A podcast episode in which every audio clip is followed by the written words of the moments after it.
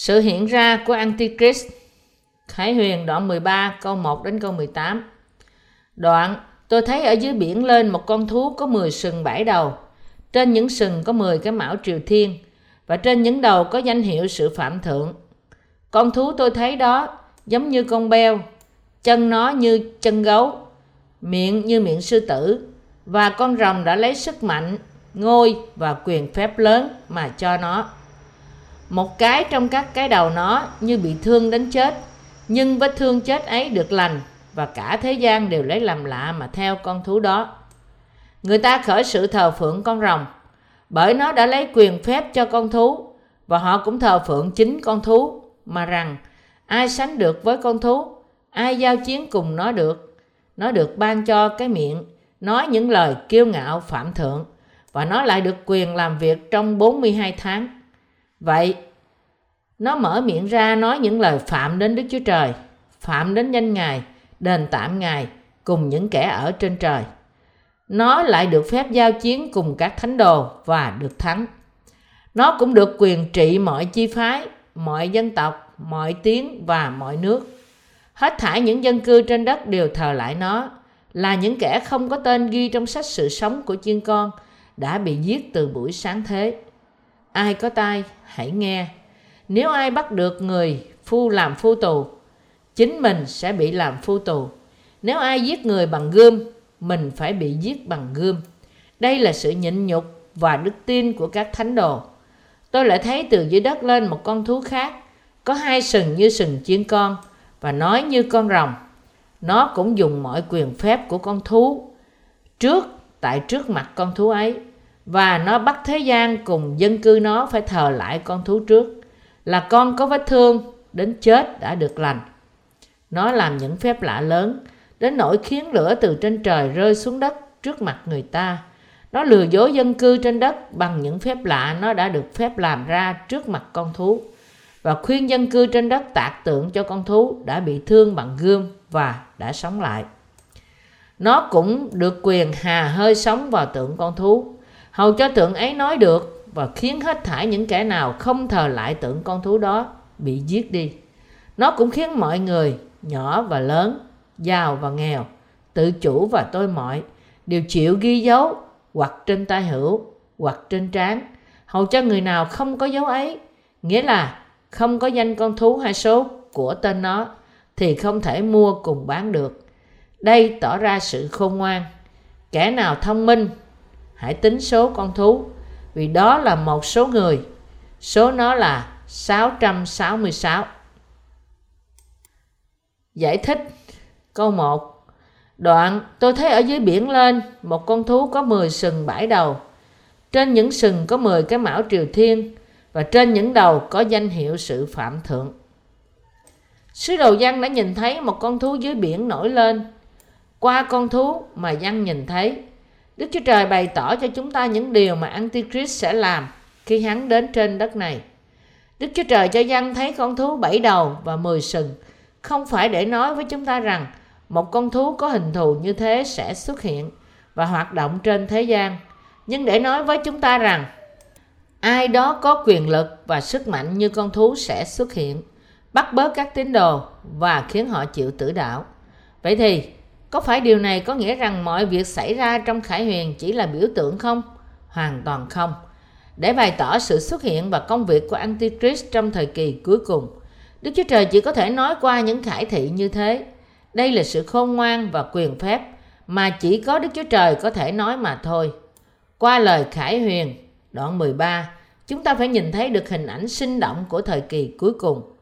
Điều mà Giăng nhìn thấy trước tiên là hình dạng của con thú nổi lên từ biển bảy đầu và mười sừng của con thú ở đây tượng trưng cho quyền lực của Antichrist đến thế giới này. Cụm từ, trên sừng có 10 cái mão triều thiên và trên những đầu có một danh hiệu sự phạm thượng. Có nghĩa rằng Antichrist sẽ tập hợp các nước trên thế giới lại và chống nghịch cùng Đức Chúa Trời. Nó cũng nói với chúng ta rằng hắn sẽ cai trị mọi vua chúa của thế gian. Mười mão triều thiên tượng trưng cho sự khải hoàng của họ và danh hiệu sự phạm thượng ở trên đầu con thú tượng trưng cho sự kiêu hãnh của họ. Trong tương lai, thế giới sẽ bị cai trị bởi liên kết của các nước. dựa trên một hệ thống chính quyền để tìm kiếm những quyền lợi chung của các bang đã hợp nhất. Siêu quyền lực hợp nhất, một thực tế khổng lồ sẽ mở rộng chủ quyền của nó và cai trị mọi nước của thế gian và nó sẽ làm công việc của Antichrist khi hắn xuất hiện trên đất này. Hắn là kẻ thù của Đức Chúa Trời, là kẻ làm việc dưới quyền lực của Satan, một đầy tớ của ma quỷ. Câu 2. Con thú tôi thấy đó giống như con beo, chân nó như chân gấu, miệng như miệng sư tử, và con rồng đã lấy sức mạnh, ngôi và quyền phép lớn mà cho nó. Lời này nói với chúng ta những điều Antichrist sẽ làm với các tín đồ và người thế gian khi hắn xuất hiện. Antichrist sẽ làm những việc độc ác với các tín đồ vì hắn sẽ nhận được quyền lực và sức mạnh từ Satan để làm những việc này. Điều này bày tỏ với chúng ta Antichrist sẽ đối xử độc ác như thế nào đối với các tín đồ khi hắn xuất hiện. Chỉ ra loại khổ sở nào mà các tín đồ sẽ phải chịu đựng từ Antichrist cùng với sự tử đạo của họ. Lời này cho chúng ta thấy Antichrist độc ác như thế nào. Cụm từ, chân hắn giống như chân gấu cho thấy quyền lực của hắn gây ra sự tàn phá như thế nào. Con rồng ở đây vốn là một thiên sứ do Đức Chúa Trời tạo dựng, là người đã giành lấy ngôi của Ngài. Con thú xuất hiện trong đoạn này tượng trưng cho người nhận được quyền lực từ con rồng và là người làm những công việc chống nghịch lại Đức Chúa Trời và những tín đồ của Ngài. Satan, một thiên sứ đã bị đuổi khỏi thiên đàng, sẽ ban quyền lực và sức mạnh của hắn cho những ai chống nghịch lại Đức Chúa Trời và dẫn người đó đến sự chết bởi khiến anh ta chống nghịch lại Đức Chúa Trời và các tín đồ của Ngài. Antichrist được bao bọc bởi quyền lực của Satan sẽ đàn áp cách độc ác dân sự của Đức Chúa Trời và toàn cả nhân loại trong tương lai. Câu 3 Một cái trong các cái đầu nó như bị thương đến chết, nhưng vết thương chết ấy được lành và cả thế gian đều lấy làm lạ mà theo con thú đó. Câu này nói với chúng ta rằng Antichrist sẽ xuất hiện như một trong bảy vị vua. Antichrist được gọi là con thú bởi vì hắn sẽ làm những việc như súc vật đối với tín đồ. Ở đây, kẻ thù của Đức Chúa Trời và tín đồ của Ngài sẽ xuất hiện như là một người có thể giải quyết mọi vấn đề của sự chết trong thời kỳ cuối cùng. Như thế, nhiều người trong thời kỳ cuối cùng tin hắn có thể giải quyết mọi vấn đề tai họa trên đất. Nhưng hắn là kẻ thù của Đức Chúa Trời. Mặc dù hắn sẽ khiến người thế gian đầu phục hắn, nhưng cuối cùng hắn sẽ bị hủy diệt vì đã chống nghịch lại Đức Chúa Trời và tín đồ của Ngài. Câu 4. Người ta khởi sự thờ phượng con rồng bởi nó đã lấy quyền phép cho con thú và họ cũng thờ phượng chính con thú mà rằng ai sánh được với con thú ai giao chiến cùng nó được điều này nói với chúng ta rằng con rồng sẽ ban mọi quyền lực của hắn cho ai làm những việc đáng tởm. Những người mà có thể trở thành đầy tớ của hắn. Bởi vì, điều này nên mọi người trên thế giới sẽ nghĩ rằng con rồng là thượng đế. Họ run sợ và thờ lại hắn. Vì vào lúc này, không có vị vua nào trên đất có loại quyền lực mà con thú nắm giữ. Không ai có thể ngăn cản hắn khỏi việc tự xưng là chúa và tự phong thần. Vì con rồng ban cho con thú quyền lực lớn nên mọi người sẽ tôn trọng con rồng và con thú đồng thời thờ phượng chúng như là chúa của họ khi antichrist với quyền lực lớn như thế xuất hiện, những người yêu thích sự tối tăm hơn là ánh sáng sẽ đi theo hắn, thờ phượng hắn như là Chúa của họ và tôn cao hắn. Câu 5 Nó được ban cho cái miệng nói những lời kiêu ngạo phạm thượng và nó lại được quyền làm việc trong 42 tháng.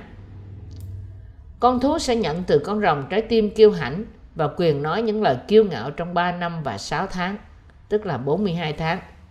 Vì thế, con thú sẽ nhận được quyền hãm hại tín đồ và người của thế gian trong 3 năm rưỡi này.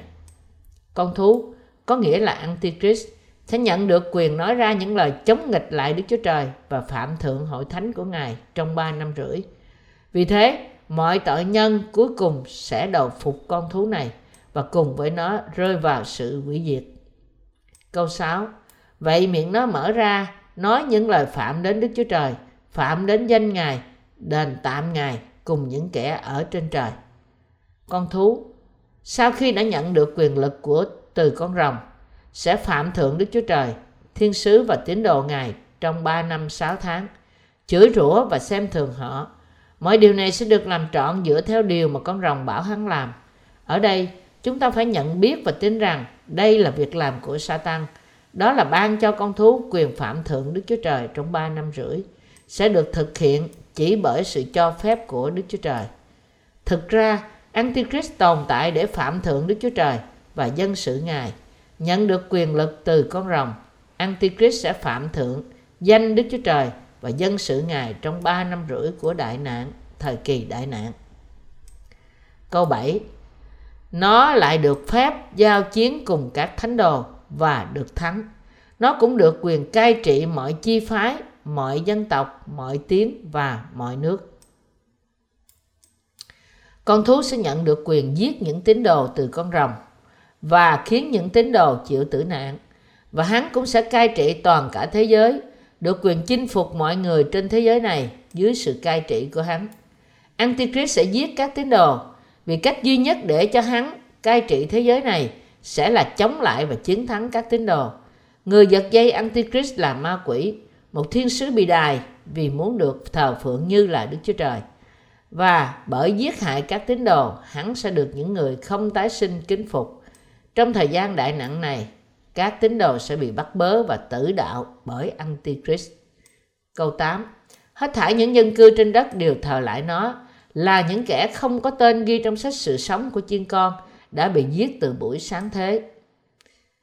Khi Antichrist chế ngự đất này, mọi người, ngoại trừ những người đã được tái sanh bởi tin nơi phúc âm nước và thánh linh, nghĩa là tất cả những người chưa được tái sanh sẽ thờ phượng hắn như là Chúa của họ. Nhưng Antichrist sẽ chỉ được thờ phượng bởi những tội nhân là những người không có tên trong sách sự sống. Câu 9. Ai có tai, hãy nghe. Điều này nói với chúng ta rằng ai thuộc về dân sự của Đức Chúa Trời, hãy chuẩn bị đức tin của anh chị để chịu tử đạo, vì mọi điều này sẽ được làm trọn, y như đã chép trong Kinh Thánh. Câu 10. Nếu ai bắt ngươi làm phu tù, nếu ai bắt người làm phu tù, chính mình sẽ bị làm phu tù. Nếu ai bắt người bằng gươm, ai giết người bằng gươm, mình sẽ bị giết bằng gươm. Đây là sự nhịn nhục và đức tin của các thánh đồ. Đức Chúa Trời nói ở đây rằng Ngài sẽ đem sự chết và thử thách giống nhau đến với những kẻ giết hại những tín đồ tái sanh trong thời kỳ cuối cùng. Các tín đồ sẽ bị giết bởi Antichrist và những người đi theo hắn khi ba năm rưỡi đầu của đại nạn qua đi. Nhưng đối với tất cả những người đã giết hại các tín đồ, Đức Chúa Trời sẽ trả lại những thử thách và đau khổ, thậm chí to lớn hơn nữa. Như thế, mọi tín đồ phải hiệp nhất lòng họ, chiến thắng thử thách khó khăn này với đức tin của họ như lời Ngài và quy vinh hiển cho Đức Chúa Trời bởi gánh sự tử đạo của họ. Câu 11 Tôi lại thấy từ dưới đất lên một con thú khác, có hai sừng như sừng chiên con và nói với con rồng. Chúng ta thấy ở đây không phải là con thú đầu tiên, nhưng là con thú thứ hai. Con thú thứ hai cũng sẽ nghĩ và nói như con rồng. Không chỉ hắn nghĩ rằng hắn giống như con rồng, nhưng hắn làm những hành động như thế. Hắn bắt bớ các tín đồ làm còn độc ác hơn nữa. Con thú này là tiên tri của Antichrist. Câu 12 Nó cũng dùng mọi quyền phép của con thú trước tại trước mặt con thú ấy và bắt nó và nó bắt thế gian cùng dân cư nó phải thờ lại con thú trước là con có vết thương đến chết đã được lành con thú thứ hai, có quyền lực giống như con thú thứ nhất, sẽ thờ phượng con thú thứ nhất và khiến mọi người vẫn còn ở trên đất này cũng thờ phượng hắn nữa. Công việc của hắn là thờ phượng con thú thứ nhất và khiến mọi người thờ phượng hắn như đức chúa trời. Vì công việc này, con thú thứ nhất và hắn sẽ trở thành đối tượng được thờ phượng giống như đức chúa trời. Đây là bản chất thực sự của Satan. Câu 13 nó làm những phép lạ lớn đến nỗi khiến lửa từ trên trời rơi xuống đất trước mặt người ta. Khi Satan thực hiện những phép lạ lớn trên đất này trước mắt con người, hắn sẽ có thể cám dỗ nhiều người. Hắn sẽ có quyền khiến lửa từ trời rơi xuống đất. Câu 14 Nó lừa dối dân cư trên đất bằng những phép lạ nó đã được phép làm ra trước mặt con thú và khuyên dân cư trên đất tạc tượng cho con thú đã bị thương bằng gươm và sống lại. Nhưng Satan sẽ sớm lộ ra màu sắc thật của hắn. Điều hắn muốn làm là cướp đi lòng tin của con người nơi Đức Chúa Trời và khiến họ thờ phượng chúng. Để đạt được điều này, hắn sẽ thực hiện nhiều phép lạ trước mặt người ta và giết hại dân sự của Đức Chúa Trời. Để làm trọn mục đích cuối cùng của hắn, đó là trở thành giống như Đức Chúa Trời. Hắn sẽ tìm cách trèo lên chỗ của Đức Chúa Trời. Hắn sẽ tạo dựng hình con thú đầu tiên và khiến người ta thờ lại nó như Đức Chúa Trời. Câu 15 Nó cũng được quyền hà hơi sống vào tượng con thú, hầu cho tượng ấy nói được và khiến hết thảy những kẻ nào không thờ lại tượng con thú bị giết. Câu 15 Nó cũng được quyền hà hơi sống vào tượng con thú, hầu cho tượng ấy nói được và khiến hết thảy những kẻ nào không thờ lại tượng con thú đó bị giết đi. Vì điều chứng ngại vật lớn nhất trong việc hắn được thờ phượng sẽ là dân sự của Đức Chúa Trời. Nên Satan sẽ làm hết sức của hắn để loại bỏ họ. Hắn sẽ giết tất cả những ai thờ lại hình tượng, những ai không thờ lại hình tượng con thú, không còn biết họ là bao nhiêu người. Như thế, lúc này vô số tín đồ sẽ sẵn lòng nhận lấy sự tử đạo vì đức tin của họ. Họ sẽ nhìn tới đời sau của họ. Vì Antichrist sẽ đem đến những sự khổ sở lớn cho các tín đồ, nên Đức Chúa Trời cũng sẽ chuẩn bị cho hắn tai họa bảy cái bát và sự sửa phạt đời đời nơi hỏa ngục. Câu 16, 17 Hầu cho người nào không có dấu vết ấy, nghĩa là không có danh con thú hai số của tên nó, thì không thể mua cùng bán được. Vào đỉnh điểm của đại nạn, Antichrist sẽ đòi hỏi tất cả mọi người nhận một dấu hiệu trên tay hoặc trên trán của họ để bảo đảm rằng mọi người chịu dưới sự điều khiển của hắn. Dấu hiệu này là dấu hiệu của con thú. Để khiến mọi người trở nên đầy tớ của hắn, Antichrist sẽ ép buộc người ta nhận dấu hiệu của hắn. Cầm giữ sự sống của người ta như là vật thế chấp, Antichrist sẽ phục thu phục họ với mưu đồ chính trị của nó. Hắn sẽ không cho bất cứ ai không có dấu hiệu con thú, bằng chứng lòng trung thành với hắn, mua hay bán bất cứ thứ gì trong bất cứ hình thức nào. Dấu hiệu này là tên của con thú hoặc con số của hắn. Khi con thú đến thế gian trong tương lai, mọi người sẽ bị bắt nhận dấu hiệu của hắn, làm bằng tên hoặc con số của hắn. Vì thế, chúng ta phải nhắc nhở mình về sự cảnh báo của Đức Chúa Trời rằng tất cả những người nhận dấu hiệu này sẽ bị quăng vào hồ lửa và diêm cháy. Câu 18 Đây tỏ ra sự khôn ngoan. Kẻ nào thông minh hãy tính con số con thú vì đó là một số người, số nó là 666. Số của con thú là 666. Trong ý nghĩa thiển cận này, con thú là Đức Chúa Trời. Có con số nào biểu thị rằng một con người là Đức Chúa Trời không? Một con số mang ý nghĩa như thế là con số của Antichrist. Như thế, tín đồ không thể nhận dấu hiệu này vì chỉ có Đức Chúa Trời ba ngôi mới là Đức Chúa Trời thật đối với chúng ta. Các tín đồ phải chiến thắng Satan bởi đức tin của họ nơi Chúa và quy vinh hiển cho Đức Chúa Trời. Đây là đức tin và sự thờ phượng tốt nhất mà qua đó các tín đồ có thể dâng mọi sự vinh hiển cho Chúa. Chúng ta hãy chiến thắng với đức tin của chúng ta. Giải nghĩa những thuật ngữ chính Chủ đề của đoạn 13 là sự xuất hiện của Antichrist và Satan. Với sự xuất hiện của họ, các tín đồ sẽ chiến đấu trong cuộc chiến thuộc linh, là cuộc chiến mà trong đó họ không có sự lựa chọn nào khác ngoài việc tử đạo bởi Antichrist. Antichrist là một đầy tớ của Satan, chính là kẻ bắt bớ các tín đồ và khiến họ chịu tử đạo. Sống trong thời đại hiện nay, mọi cơ đốc nhân và những người không phải là cơ đốc nhân của thế gian đều phải biết lời khải huyền. Đoạn 13 của khải huyền tiên tri rằng sẽ có lúc Satan sẽ tôn sùng Antichrist giống như Đức Chúa Trời. Satan sẽ ban quyền lực lớn cho một trong những người lãnh đạo chính trị hùng cường của thế gian và khiến hắn chống nghịch lại Đức Chúa Trời và các tín đồ của Ngài. Đặc biệt, Antichrist sẽ tự tôn hắn là Đức Chúa Trời và đối nghịch với Ngài. Mọi người, bao gồm cả dân sự của Đức Chúa Trời, sẽ chịu khổ nhiều từ những thử thách và bắt bớ bởi cầm thú Antichrist mang đến.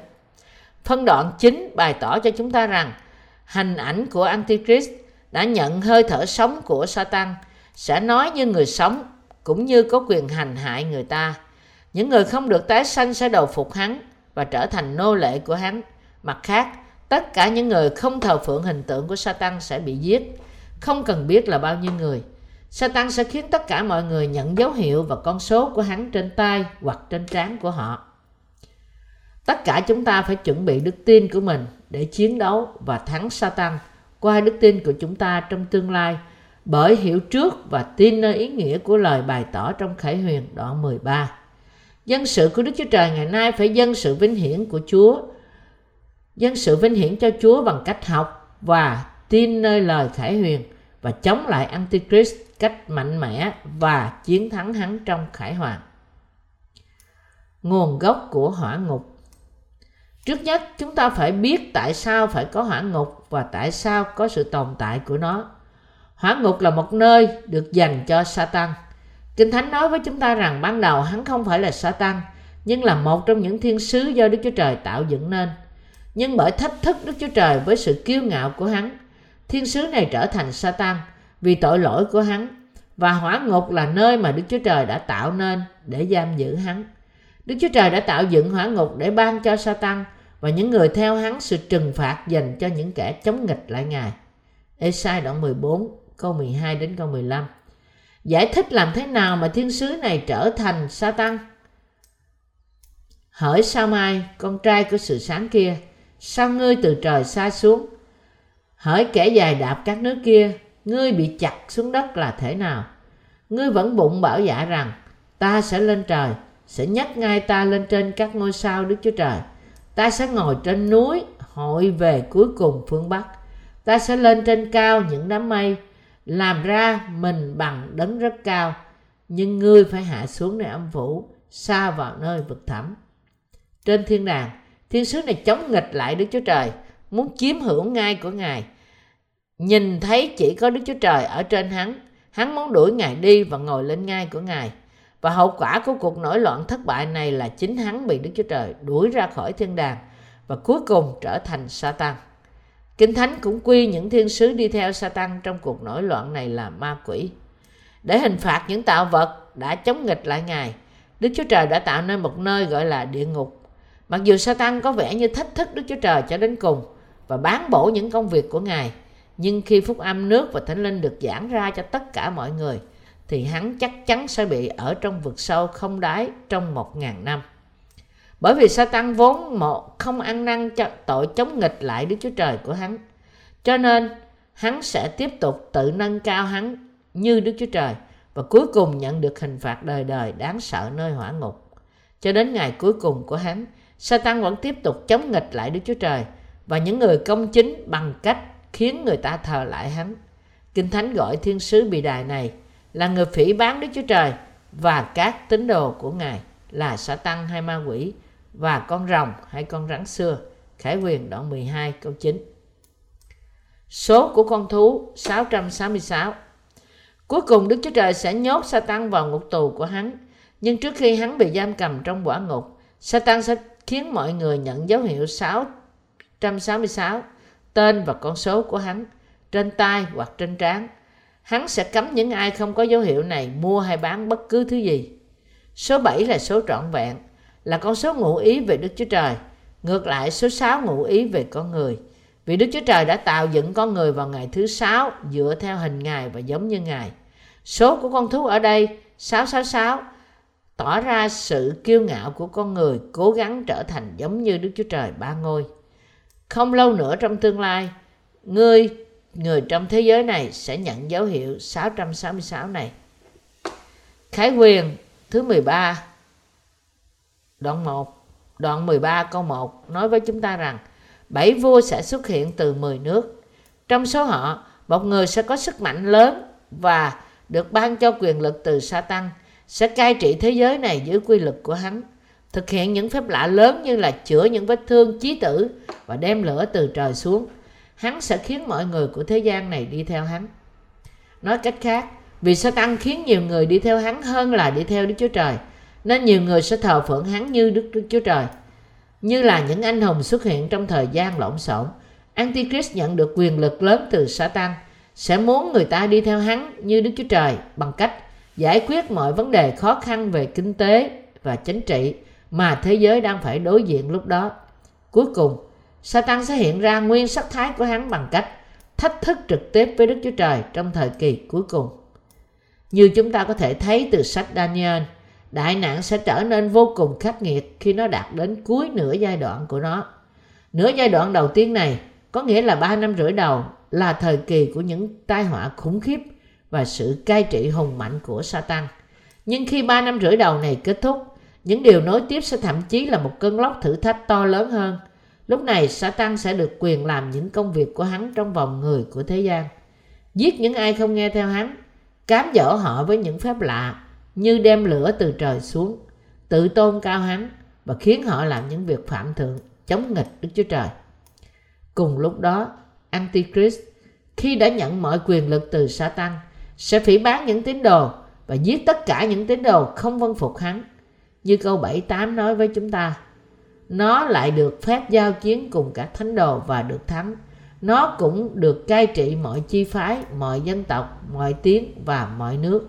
Hết thảy những dân cư trên đất đều thợ lại nó là những kẻ không có tên ghi trong sách sự sống của chiên con đã bị giết từ buổi sáng thế.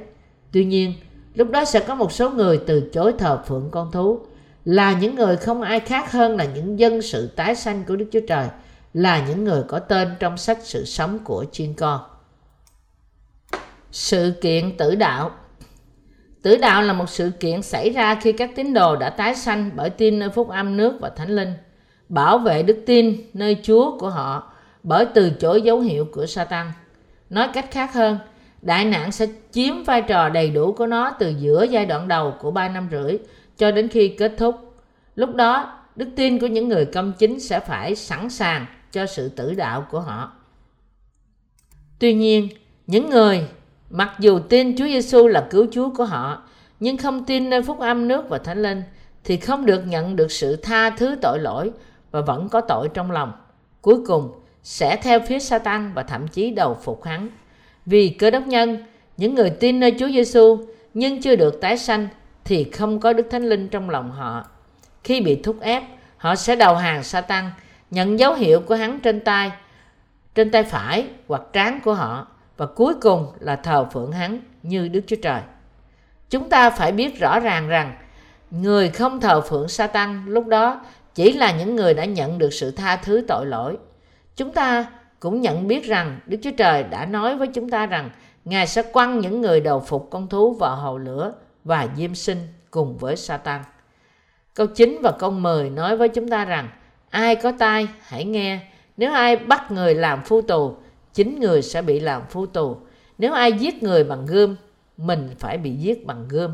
Đây là sự nhịn nhục và đức tin của các thánh đồ. Vào lúc này, Antichrist và những người đi theo hắn sẽ đem sự bắt bớ đến sự bắt bớ lớn đến cho những tín đồ. Họ bán rẻ họ và giết họ bằng những lưỡi kiếm của chúng. Tuy nhiên, chúng ta phải nhận biết ở đây là Đức Chúa Trời chắc chắn sẽ báo trả trên kẻ thù của chúng ta, là những kẻ đã bắt bớ và giết hại người công chính. Như thế, những tín đồ phải trải qua sự bắt bớ và sự chết của họ bởi tin nơi những lời của Đức Chúa Trời. Nếu Đức Chúa Trời không báo thù trên kẻ thù của chúng ta, thì làm sao chúng ta có thể nhắm mắt chúng ta trong cảm giác nản lòng về công lý? Nhưng vì Đức Chúa Trời đã hứa với chúng ta rằng Ngài sẽ báo thù kẻ thù đã hành hại chúng ta, nên sự chết của chúng ta sẽ không trở nên vô ích. Đức Chúa Trời chắc chắn sẽ báo thù trên những kẻ dày vò và áp bức người công chính và dẫn người công chính đến sự sống lại, sự thăng thiên của họ và đến tiệc cưới chiên con, khiến họ cùng Chúa cai trị trong một ngàn năm và sống với Ngài đời đời. Tất cả chúng ta đều tin nơi điều này và trông mong điều đó. Vì thế, Chúa chúng ta là Đức Chúa Trời tốt nhất, là đấng sẽ làm trọn mọi hy vọng của chúng ta.